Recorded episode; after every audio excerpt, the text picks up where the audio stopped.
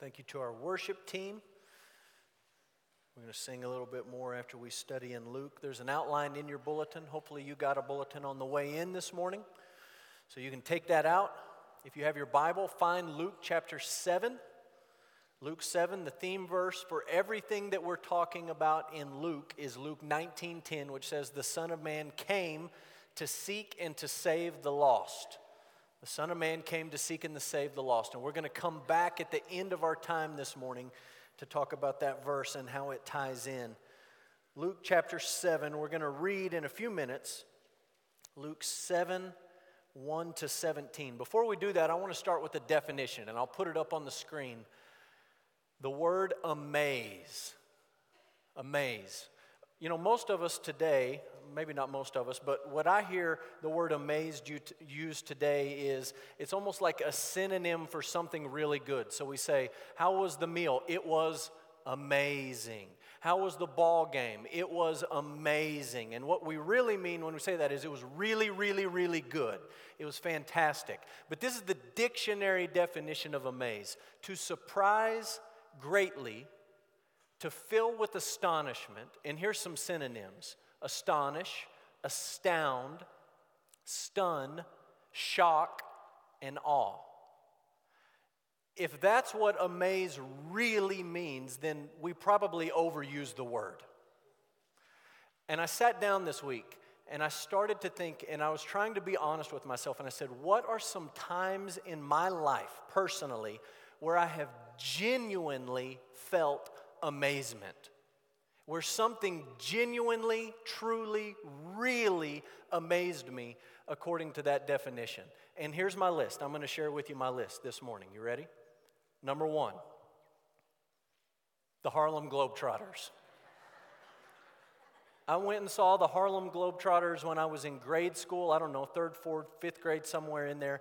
And as a third, fourth, or fifth grader, I don't know that they would truly amaze me now, although one of them set the record this week for the longest ever behind the head one handed shot all the way from the other end of the court. I don't know, I'm not going to say that that was amazing, but it was really, really good. But as a third, fourth, fifth grader, seeing these guys was amazing. The things they could do with the basketball and the shots they could make and the teamwork they had, to watch it was genuinely amazing for me at that time. Here's the next thing I put on my list the Astrodome. When I was a senior in high school, I had a friend who had moved to Houston. And I went down as a senior and spent the weekend with them. It was the last season that the Astros played in the Astrodome. And it was the last series. It wasn't the actual last game. I wish I could say that. That would seem a little bit cooler for some reason. But it was the last series they played in the Astrodome.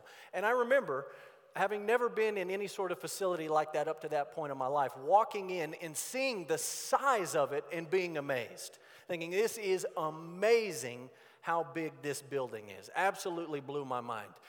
Number three on my list is the Royal Gorge. And I've never been to the Grand Canyon. I, I, think if I had been to the Grand Canyon, that would have made my list. But I have been to the Royal Gorge, and twice I have rafted down the Arkansas River down at the bottom of the Royal Gorge. And you get right down there underneath the bridge, and the guides always tell you, okay, lock your feet in there so you don't fall out in the river. Lean back, and you look up, and you just see those cliffs running straight up, and you see that itty bitty tiny bridge and itty bitty dots up on it way up above you. To me, that's an amazing, amazing thing. And then the last thing, you thought I might leave this off, but I'm not going to leave it off is specifically, not everything they do, but seeing and witnessing the birth of a human being is an amazing, amazing thing. And I got to thinking this week about when Emma was born and Noel was born and Amelia was born. And I, I remembered that when Noel was born, we lived in Frankfort, Kentucky. And we barely got to the hospital in time. It was almost just an elevator delivery. Made it to the hospital, got up in the room, and they assigned a girl to Brooke. It was her first day on the job. And she was like 17 years old. First day on the maternity ward.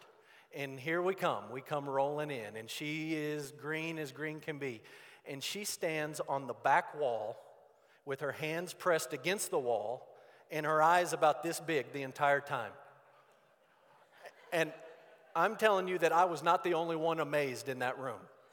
She was genuinely amazed. But that's an amazing thing if you've ever witnessed that. And so I talked to some people and I said, Tell me something that would be genuinely, truly amazing, and, and had some good conversations with folks this week. But here's my point. And this is why I'm talking about things that are truly amazing. When you read through the Gospels, Matthew, Mark, Luke, and John, people were constantly amazed by Jesus. Over and over and over again, we read in the Gospels, people were amazed at the things he said and the things he did. Sometimes in your Bible, it may not be translated amazed, it may be translated they marveled at him. But it's the same word and it's the same idea. People were amazed by Jesus. Literally, their jaws just dropped when they listened to him and when they experienced him. Here's some examples of that Matthew 7. After the Sermon on the Mount, Matthew says the crowd was amazed. They listened to him preach that magnificent sermon, and their response was pure amazement. Matthew 8, Jesus calms the storm on the Sea of Galilee, and the disciples are amazed. You read in Mark 7, Jesus casting a demon out of somebody, and the people are amazed that he just says it. He just tells the demon what to do, and the demon does whatever he tells it to do. They were amazed by that. John 7, Jesus was teaching in the temple to the Jews, to the most educated, theologically astute people on the planet, and they listened to him and they were amazed. And then you back up. You say, okay, Jesus is constantly amazing people. Was Jesus ever amazed? Twice that we know of. Matthew, Mark, Luke, and John. Only two times do we read that he was amazed or that he marveled at something. You put the definition, there it is. He was surprised greatly, he was filled with astonishment. One time that happened in Mark 6, we read that he's preaching in the synagogue in his hometown of Nazareth, and the people who knew him best did not believe in him. And Jesus looked at their unbelief, and Mark says he was amazed. The only other time we know that he experienced this emotion is our passage this morning, Luke 7, when he encounters the faith of a Gentile centurion a military officer in the Roman army, and he encounters this man's faith. And Luke tells us Jesus was amazed.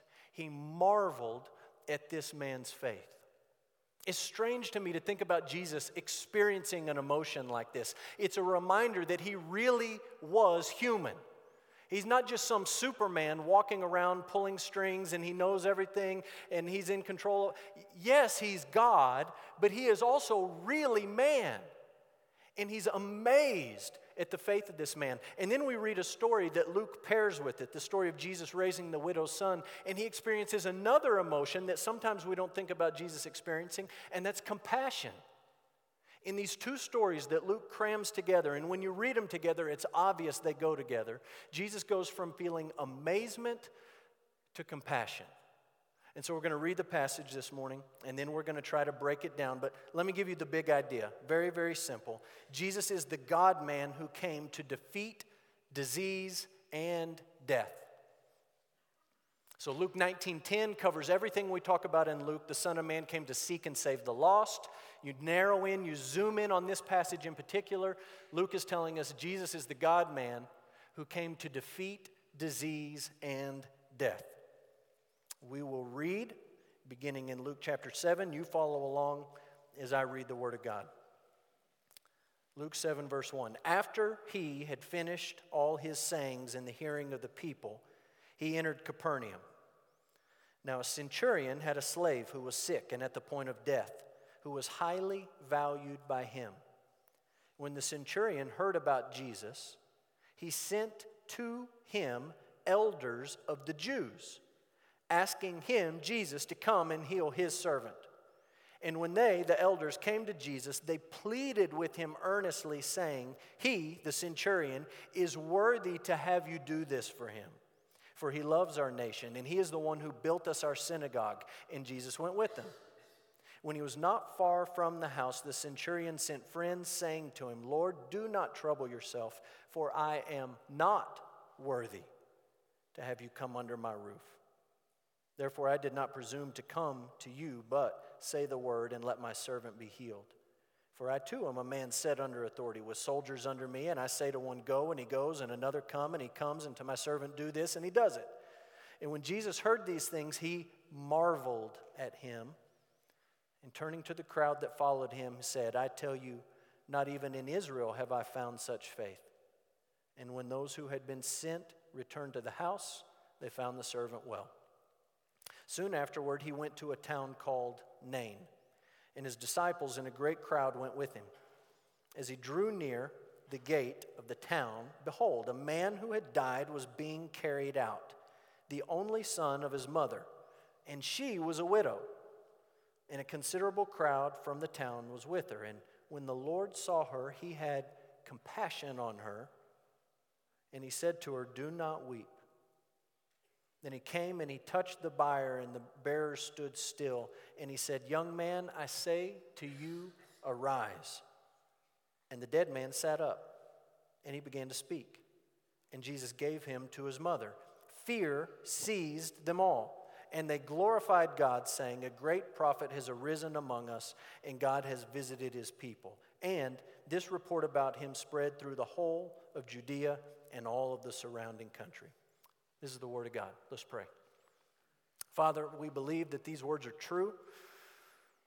We believe that Luke wrote them inspired by your Holy Spirit, and now we pray that your Spirit would grant us understanding to understand what we read and what we see in these simple yet profound stories.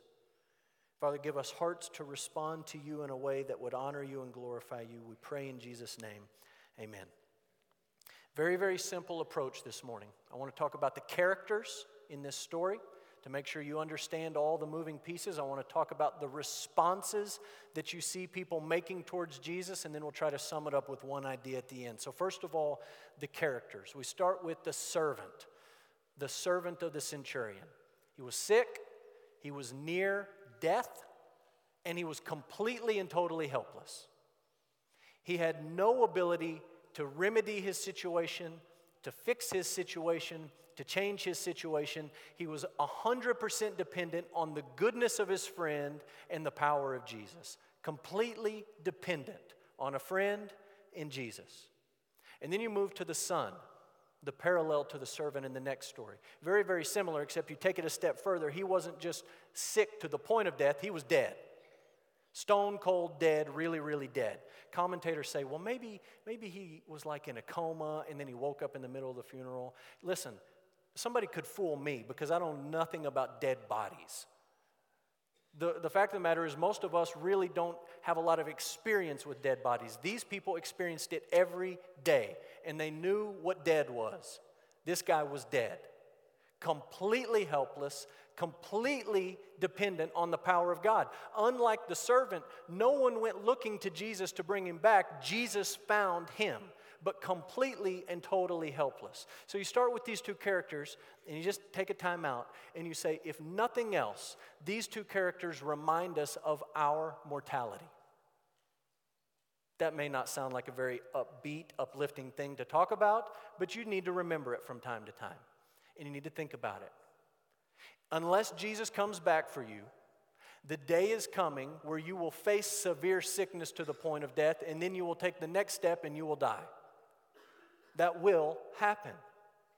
There's nothing you can do to change it. You're helpless and powerless to prevent it.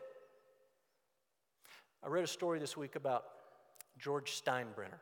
You ever heard of George Steinbrenner? Some of you guys know who he is. He's the former owner of the New York Yankees and he was known as anybody know his nickname? Anybody? Nobody? If you ever watch Seinfeld, you know he's the boss, right? He's the boss, and he liked that nickname because he said, I rule this organization with an iron fist. The buck stops here. You do exactly what I tell you to do, when I tell you to do it, how I tell you to do it, and if you don't, you're gone. And he had this reputation as a very, very tough, severe, stern boss, and he liked that reputation. In 2004, he did an interview with Sports Illustrated magazine, and the guy doing the interview started talking to him. He was older in life in 2004, and he said, What are you afraid of? you you, you instill fear in everyone your players, your managers, your employees, the guy selling hot dogs behind the counter. They're all afraid of you. What are you afraid of? And he kind of hem haws around. Eh, I'm not afraid of anything, blah, blah, blah. And the guy says, Are you afraid to die? And George Steinbrenner stops and he thinks about it and he says, I used to not be afraid to die. What I used to say is, I'm not afraid of a heart attack because I give people heart attacks.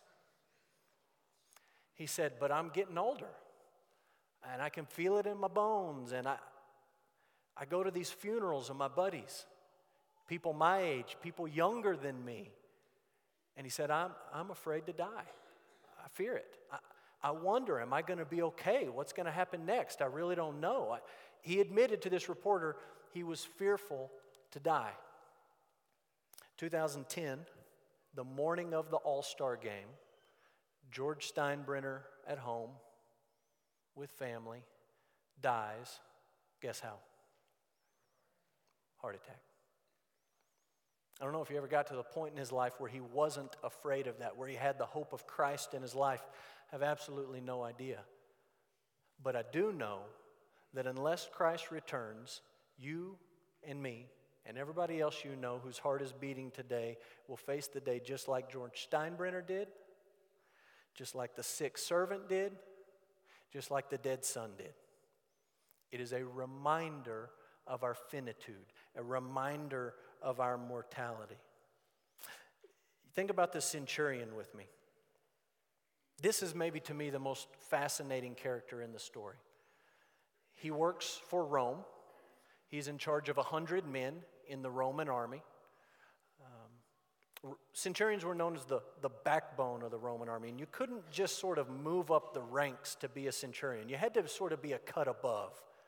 You had to be sort of different than all your other soldiers serving alongside you. One Roman historian says this about centurions they have to be men who can command, they have to be leaders, they have to be steady in action. They have to be reliable, not anxious to fight, but when pressed, ready to die at their post. They must be men among men. Not just anyone could serve in this post. And it's interesting, when you flip through the pages of the New Testament, Every time you read about a centurion, whoever's writing that book in the Bible speaks highly of them. They always put them in a positive light. They're always presented for doing or saying noble things, and that's certainly true of this man. We know, for example, that he had a relationship with his servant, or just to be very blunt with you, his slave. That was a rare thing in Roman days because Roman law said your slave was no different than your tool. And when your tool breaks, you throw it away and you get another one. And when your slave breaks, you can do the exact same thing if you want to. This slave was broken, laying on his deathbed. And the centurion had every legal right to toss him out, throw him away, recycle him, and to get somebody else. And instead, he cares about him. He's concerned about him. He loves this man or this woman. They have a relationship. We also know that this centurion was a spiritual man. When he sends this delegation of Jewish leaders to Jesus, they basically say, This guy built us the synagogue. Maybe he supported the funds to build it. Centurions were paid vastly more money than a soldier in the Roman army, so maybe he had the money to do this. Maybe he took his hundred men and he said, You guys are going to build it. We got nothing else to do right now. Go put the bricks up. But one way or the other, the Jews looked at this man, they respected him. They said, He loves our nation, He loves our people, and He built us this synagogue. Interesting side note take your Bible and you flip backwards a page or two to Luke 4 31, 32, and 33. It talks about Jesus. We looked at this a few weeks back. Jesus preaching in the synagogue in Capernaum. That's probably the synagogue that he built. Either he paid for it, he made his soldiers build it, he rolled up his sleeves and he got in there with them. We don't know. But the Jews said he built it. And here's Jesus preaching in that building, And you remember that story. Jesus in the middle of his sermon, and a demon possessed man pops up and he says, I know who you are. You're the Holy One of God. And Jesus casts the demon out of him immediately. That story happened in the synagogue that this Roman centurion built. Here's the kicker Luke 7, verse 4. The Jews come to Jesus and they say, This man is what? Worthy. He's worthy. He's worked enough and done enough and put in his dues and paid his part and contributed. Jesus, you owe him this. And maybe in the back of their minds, they're thinking, You've been preaching in the synagogue that he built. You owe him. He's worthy for you to do this. And when Jesus is on his way to his home, he sends another group of people, and what do those people say on his behalf? Whoa, whoa, whoa, whoa, whoa. I'm not worthy. I am not worthy. You say, does he have self esteem issues? No, he's a realist. And he has a small, tiny, but accurate understanding of who Jesus is. And when Jesus is on the way, he panics a little bit and he says, Wait a minute, wait a minute. I'm not worthy. I don't care what the guys told you about me. I'm not worthy for you to come into my house. Can I tell you something really important? Until you get to the point in your life where you believe what this centurion believed, you're not ready to meet Jesus. As long as you're coming with some sort of resume to prove your worthiness to Jesus, you're not ready.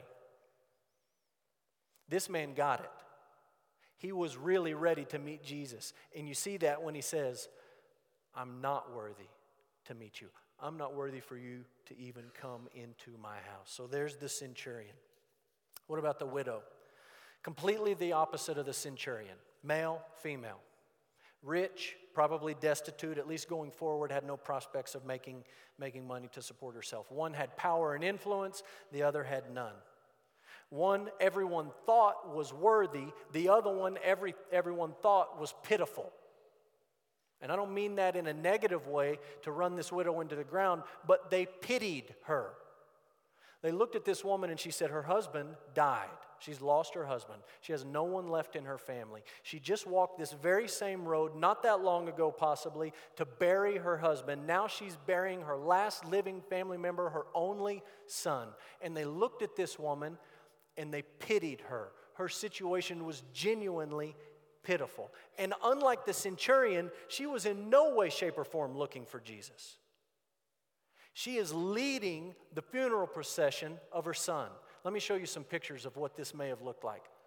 These are modern day Jewish funerals. So, other than the clothes and the hats, everything's pretty much exactly the same.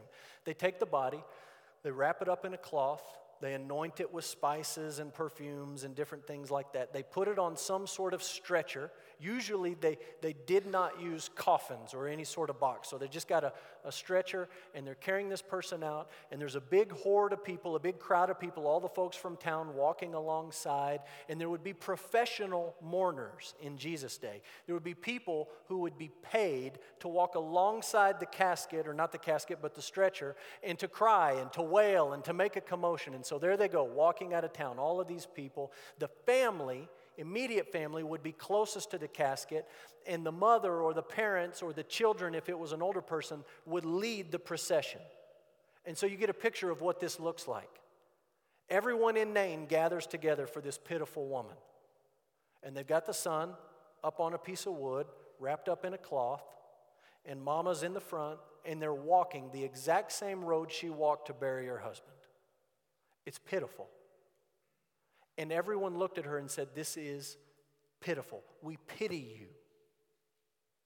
And into that mass of people walks Jesus.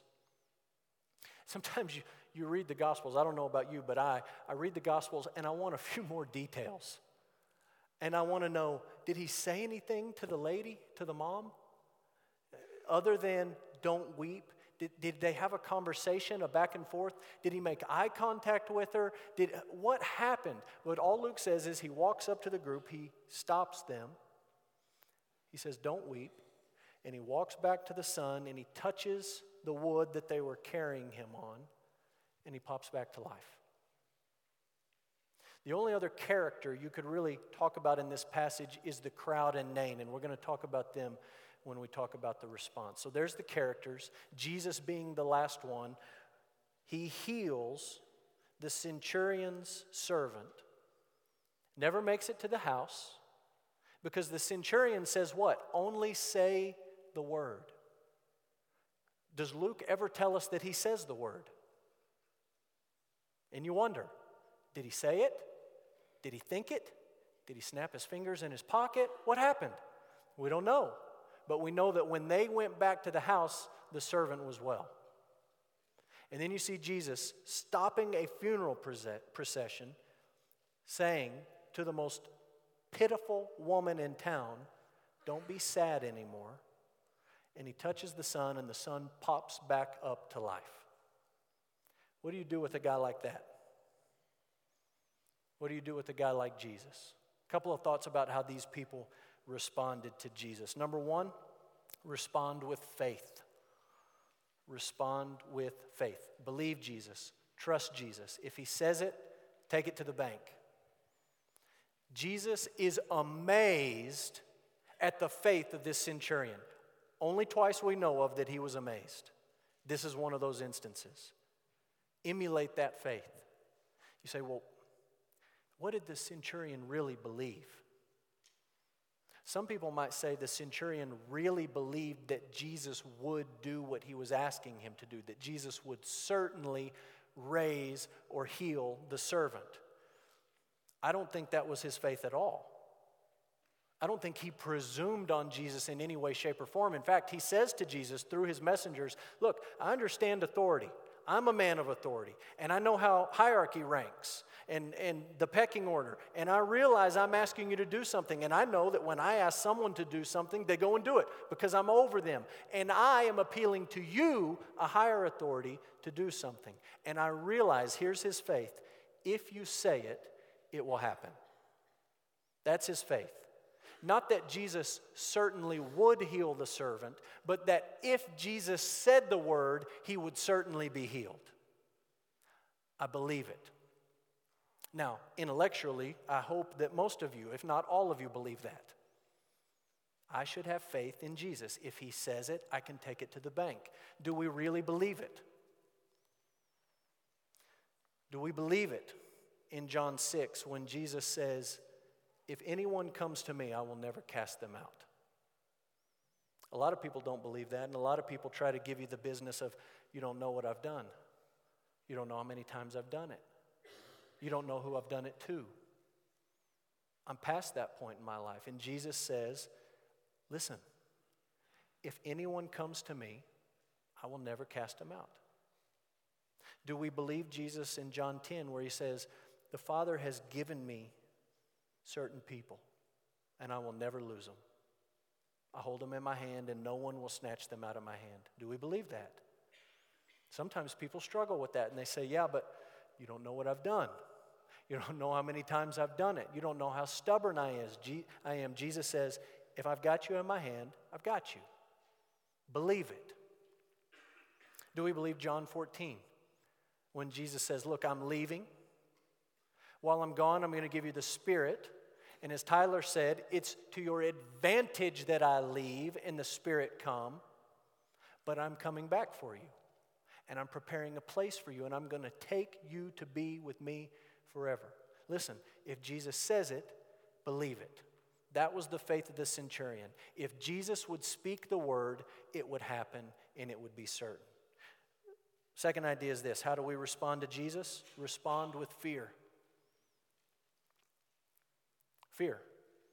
Can I tell you what I mean when I say fear? Fear. I'm always amazed to read really smart guys talking about the Bible and writing about the Bible. And they come across a verse like this and they say, well, it doesn't mean fear, it means reverence, it means respect, it means awe, it means it means fear. They're walking in a funeral procession. The son is dead. Jesus walks into the middle of it and touches him, and he comes back to life. They were afraid. And when you read the Gospels, you see two sides of Jesus. They, it, sometimes they seem paradoxical. They don't seem to fit sometimes, but they do. On the one side, you see this Jesus who has compassion and he's comforting and he's welcoming and he says things like, If you come to me, I will never cast you out. And then you see the other side of Jesus and he does things and he says things, and you think to yourself in an honest moment, if I heard him say that or saw him do that, I would freak out. I would be terrified. And these people saw Jesus raise this young man from the dead, and very simply, they were terrified. They feared. Number three, how do you respond to Jesus? You respond with worship. With worship. Luke 7 16. Fear seized them all, and they glorified God. They praised God for what they saw happening in Jesus' life. If you can walk away from the stories of Jesus and say they're nice stories and you don't respond with worship, you didn't get the story. If you can walk away from a sermon series in the Gospel of Luke and you can walk away saying, nice talk, really good, interesting, fascinating, learn some stuff about Capernaum, centurions, wow, that was great but you don't worship, then either one of two things have happened. Either I've failed or you've missed it.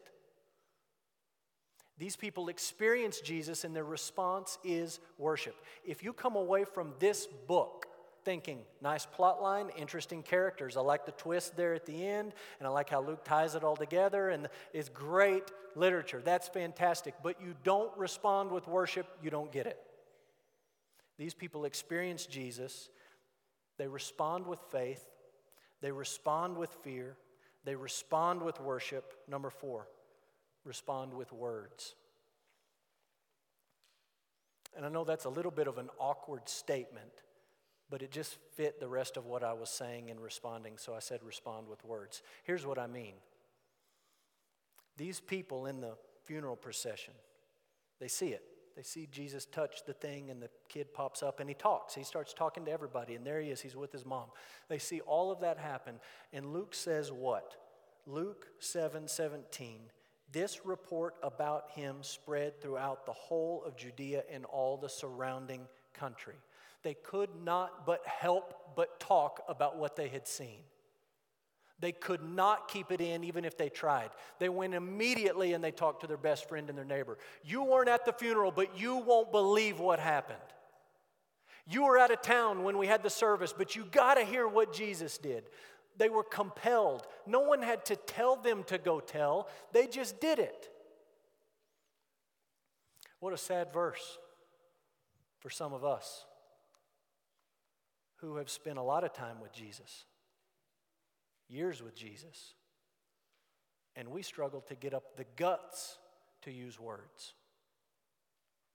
These people met him for a moment, and they could not help but talk about what they had seen and what they had heard. They did it with words, and they told everybody they knew, You won't believe what happened. One last thought is this we'll try to wrap it up. There's a danger in a passage like Luke 7 1 to 17. And the danger is I stand up and I say, here's all the major pl- uh, characters and players. You got the centurion and the mom and the son and the servant. You got the people in Nain and the procession. You got all these people. And I pat you on the back and I give you an attaboy and I say, now go out and be just like them. Be just like this centurion in his faith. Be just like the people in Nain in their witness and their worship and their fear. Do exactly what these people did. If we end a sermon like that, who's the hero of the story?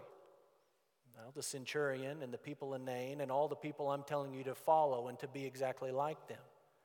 Sum it up with this last thought. In the end, we need to remember and we need to be reminded that Jesus is the hero of the story. He's the hero, not the centurion not the people in the funeral procession. Jesus is the hero. He is God who came to seek and to save the lost. Keep your Bible open. I know that most of you are like me and you get that last blank filled in and you want to pack it up. but I want you to see this. Look at Luke 7 in verse 16. Look what the people say. Fear seized them all. They glorified God, saying, Here's the first thing they said A great prophet has arisen among us. Okay? They're there, they watch it, the kid gets up, and they say, This is not what you and I would say, but this is what a group of Jewish people said. A prophet has arisen among us. And you say, Well, why did they say that? Why didn't they just say, Well, that was amazing? You could have laughed at amazing. Tony got it. They say a great prophet because they're thinking of the Old Testament and they're thinking about 1 Kings 17, 2 Kings 4, when Elijah and Elisha, the prophets, raised people from the dead. They knew the Old Testament. And they're putting the dots together. They're trying to find a category for this guy, Jesus. And they say, well, okay, here he is. We've heard he's preaching, he's doing amazing things. Funeral, he raises the kid up from the dead. Ah, Elijah did that. Elisha did that. He must be a prophet. Maybe. Look what they say next. Fear sees them all. They glorified God. A great prophet has arisen among us, and God has visited his people. God has visited his people. You'd like to look at that and say, they knew that Jesus was God. I don't think they did. I think they had no clue. But I do think they knew the Old Testament. And they knew passages like Exodus 4:31 where Moses walks back into Egypt. And he says to the people, "I'm going to take you out of here and God's going to do some great stuff." And do you know what everybody says? God has visited his people. They weren't out yet, but they knew that God was about to do something big. And they say, God has visited his people. I think it's like the book of Ruth, chapter 1, excuse me, chapter 1, verse 6, where Naomi has left Israel. She's left the promised land, and then she hears the famine's over. We can go back. And so they go back, and when they go back, they find it's true. There is no more famine. And they say, Guess what?